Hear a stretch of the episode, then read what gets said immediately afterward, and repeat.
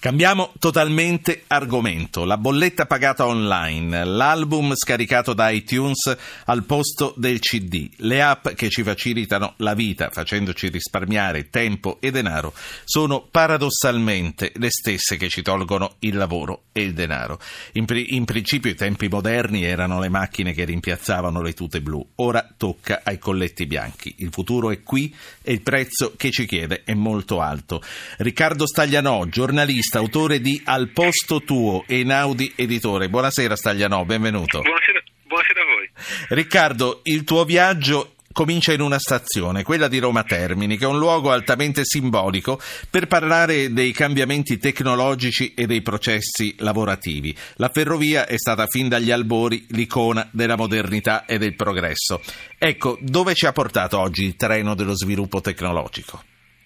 Eh, sono contento di questa di questo esempio perché mi dà un modo proprio plastico di dire che quando siamo passati dalla, dall'andare a piedi, andare a cavallo, andare a cavallo, andare in treno, c'erano sempre degli uomini coinvolti, adesso il prossimo passo, quello che stiamo per testimoniare, è la Google Car, dove la cosa che sparisce è proprio l'uomo. Cioè, io sono stato, diciamo così, sono partito da Termini eh, per constatare che delle 24, dei 24 ex sportelli a cui eravamo abituati, ricorderete tutti, almeno quelli che vivono a Roma o che sono passati per Roma in un modo o nell'altro, ne sono sopravvissuti di, eh, 16, cioè un terzo sono spariti, sostituiti dalle macchinette che hanno questa simpatica caratteristica di fare molti più biglietti di un essere umano in un giorno e, e costare una frazione del costo di un essere umano e per arrivare fino in California dove molti molta della ricerca del libro è stata, è stata compiuta, è stata fatta, diciamo, uh, dove ho incrociato una Google Car, cioè questa, questa, macchinetta che sembra una caricatura di una 500. Quindi è stata vista in natura, l'hai vista tu?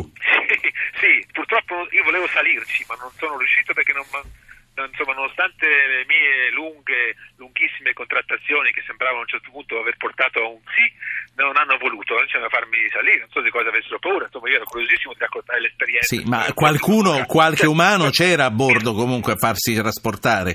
Voglio dire, non hanno fatto certo, salire te perché non ci sale nessuno? C'era il cioè quelli che, che sono lì, che qualcosa fa storto, diciamo, intervengono, però la, la macchina era totalmente autonoma, girava per fatti suoi, c'è questa cosa, questa specie di radar sulla, sul tettino che vede a 360 uh, eh, gradi e che è mappata come un GPS usando ovviamente le, le mappe di Google, che è totalmente autonoma totalmente autonoma, fa veramente impressione. Ora, sarebbe solo una, una, dire, una curiosità tecnologica se non, se non, ci fossero coinvolti 3,5 milioni di addetti ai trasporti negli Stati Uniti, con un indotto che supera di gran lunga i 5 milioni. Ora, eh, sembra una stupidaggine, ma no, no, nella, eh. maggior parte, nella, maggior parte, degli Stati Uniti questa è l'occupazione che, che, che tra, le più, tra le più popolose. Ora, Riccardo, eh, no, sì, no, no, dimmi. Questo, diciamo, sparisce una fetta enorme, è soltanto uno dei tanti capitoli di cui il libro si quando è, quando è che, Qual è stato il momento in cui si è rotto l'equilibrio fra posti di lavoro cancellati e nuove attività legate alla rivoluzione tecnologica?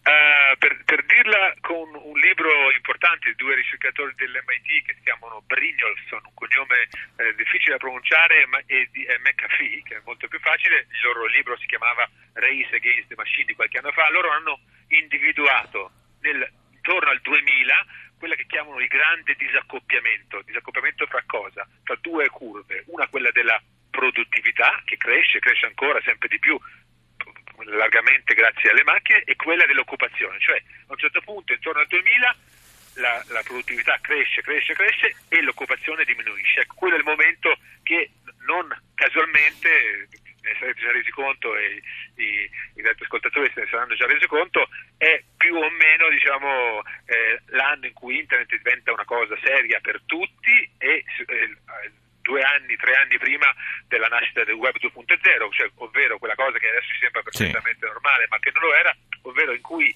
gli utenti producono i contenuti e altri utenti li usano. Pensate a Facebook, per esempio, ecco. cioè un, una forma abbastanza perversa in cui il lavoro volontario lo, facevano, lo facciamo tu, tutti noi utenti, me, me incluso, e c'è qualcuno che guadagnava da questo lavoro, nel caso specifico Zuckerberg.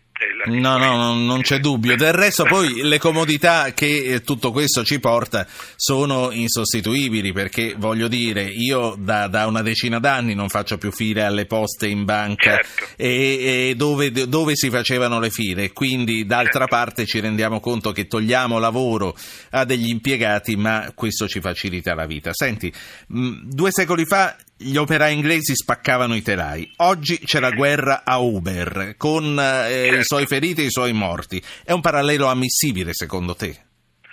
Totalmente ammissibile, direi molto giusto quello che fai e ti ringrazio anche per questa, questa analogia, cioè questa, in verità questa presa di responsabilità. Io nel libro non, non, non mi risparmio, cioè io sono parte del problema, io sono cioè quando tu dici appunto ci, ci, toglie un sacco di grane, io lo so perfettamente, sono parte di questa schizofrenia, cioè io compro molto su Amazon, poi quando, quando mi Però Amazon, pensare... Amazon, almeno lascia lavoro ai, a chi te li porta a casa, quindi si chiudono, però, si chiudono, i negozi, si aprono i trasportatori o no?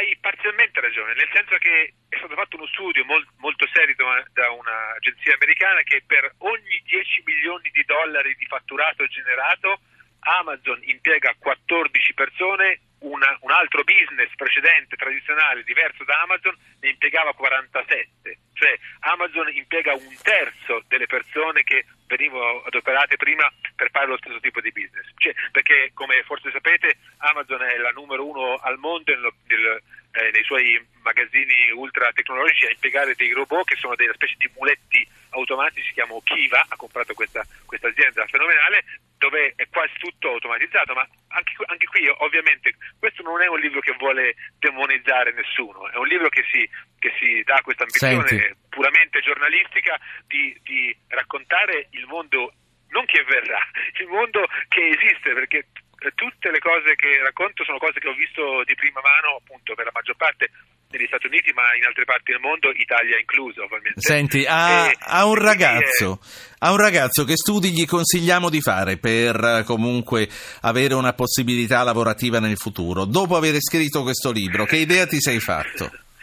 Mi sono fatto un'idea che eh, gli consigliamo gli studi, gli consigliamo tanti studi, come dire, i più, i più diversi, perché in verità una ricetta unica, no? un, piano, un, piano, B per uscire da questa sostituzione. Cioè, paradossalmente, eh, se uno fa un tipo di artigianato d'alto livello come il liutaio, sarà difficile diciamo, da sostituire almeno nei prossimi anni. Cioè, bisogna bisogna fare cose che i computer non fanno, bisogna sviluppare una creatività che i, computer ancora non hanno e bisogna puntare, come dicono quelli che parlano bene, parte, sul, sulle parti che ci rendono più umani, ovvero appunto l'intelligenza che, che, tiene conto del contesto e che unisce i puntini, diciamo, come dicono, come dicono gli americani. Non, non, esiste, sinceramente mi rendo conto di essere deludente, ma non esiste una, un consiglio unico, cioè eh, eh, se tu guardi le previsioni, i fisioterapisti hanno un futuro lungo, per esempio, o quelli che fanno la cura delle persone, che si, si occupano degli anziani, anche se in Giappone, come probabilmente saprete, ci sono già un sacco di robot che, che fanno il lavoro della badante. Insomma,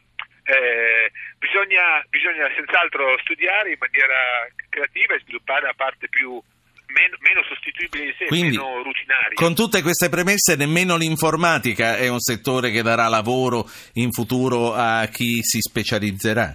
No, certo, certo, scusami, eh, hai fatto bene a notarlo, ovviamente sì, però anche quel lavoro eh, diventerà nella parte bassa rutinario e quindi sostituibile dal codice. Ora voi probabilmente avete sentito parlare di questa, di questa tecnica che si chiama machine learning, cioè il fatto di computer che imparano da altri computer, cioè ogni lavoro che, che, ha, e purtroppo quasi tutti i lavori ce l'hanno, una parte rutinaria forte, cioè che basta eseguire delle istruzioni per arrivare al risultato, tutte quelle cose lì possono essere sostituite dai computer, lo saranno per un motivo molto banale, per un motivo economico, cioè le macchine hanno bisogno di elettricità per andare avanti, non hanno bisogno di buoni pasto, non hanno bisogno di alzarsi per andare a fare la pipì o riposarsi un attimo chiacchierare con i colleghi e quindi da questo punto di vista sono più efficaci e quindi i datori di lavoro le sì. prediligono.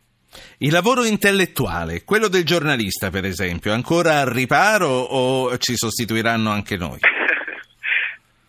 Parzialmente, io nel libro gli dedico ovviamente per un interesse anche privato, diciamo, ci tengo alla mia sopravvivenza, e parzialmente perché esistono già adesso, nel 2016, ma in verità da un paio d'anni almeno, un paio di casi, alcuni eclatanti, cioè Associated Press, eh, che è probabilmente la più grande agenzia di stampa del mondo statunitense, adopera ormai a tempo pieno un software che si chiama Automated Insights, che, che fa esattamente questo, cioè uh, è, è, capace, senza alcun intervento umano, di assemblare delle, dei rapporti finanziari cioè sull'andamento di, di, di, centinaia e centinaia di aziende perfetti, impeccabili, senza sì. che nessun giornalista Senti. sia stato adoperato. Prima di salutarti ti faccio parlare con un ascoltatore che chiama da Roma, è Diego. Diego, buonasera.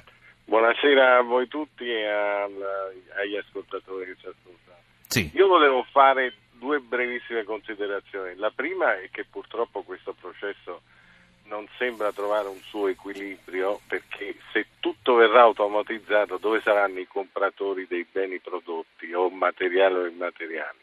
Non ci sarà più nessuno. Certo, nessuno, se non lavoriamo nessuno... e non guadagniamo non compriamo. Esatto. La seconda è, e qui vorrei un attimo di riflessione che superasse l'impatto iniziale. Purtroppo tutto questo è dovuto proprio all'invenzione del mezzo di locomozione, secondo me, che ha acuito all'eccesso i poli di concentrazione produttiva, cioè li ha portati lontano o dal punto dell'abitazione o così via, perché c'era la macchina con cui era possibile raggiungerlo. Presto le macchine come quelle di Google diventeranno inutili, diciamo magari non domani speriamo, ma molto più là nel tempo, perché non ci sarà nessun luogo da raggiungere e quindi si ritornerà a un'organizzazione presumibilmente produttiva basata sul quartiere o sul paese o sul villaggio. Sì. Ecco, la... volevo sentire la vostra opinione. Sì, eh, sentiamo che cosa ne pensa Riccardo Staglianò. Grazie Diego, Riccardo Staglianò che è giornalista, ha scritto e è uscito in questi giorni al posto tuo, pubblicato da Einaudi. Che cosa ne pensi? Allora, molto, la, la prima osservazione del radioascoltatore di Diego è perfettamente calzante, la diceva anche Henry Ford eh, ormai 50 anni fa, quando, eh, negli anni 50, quando andò a visitare una fabbrica particolarmente automatizzata e mentre lui si, si felicitava di, questa, di, queste meraviglie della tecnica, un sindacalista dell'epoca gli disse, eh ma se, se, se le, le, auto te le costruiscono le macchine, chi te le comprerà? Perché se le persone non hanno più i soldi per comprare eh, i, i, beni, è inutile produrli. Questo è un tema importantissimo che è stato poi riecheggiato in questi ultimi anni da un altro economista importante che si chiama Robert Reich, che è il ministro del lavoro sotto Clinton, che lo dice esattamente come l'ha detto il nostro radioascoltatore. Uh, sì. La seconda osservazione è non, non, sarei così ottimista perché, o, o meglio, non, pessimista, non sono, sì. pessimista, sono così sicuro che, che, il traffico finirà e che le persone lavoreranno da casa. Cioè, per certe cose sì, ovviamente per i lavori che sono eh, smaterializzati, ma ci sono un sacco di lavori che, che continuano a essere fisici e, e proprio in, in questo, su questa scommessa si basa. Vabbè, eh, macchina, ci, ritroveremo, ci ritroveremo per valutare, a meno che qui al mio posto non ci sia già un androide.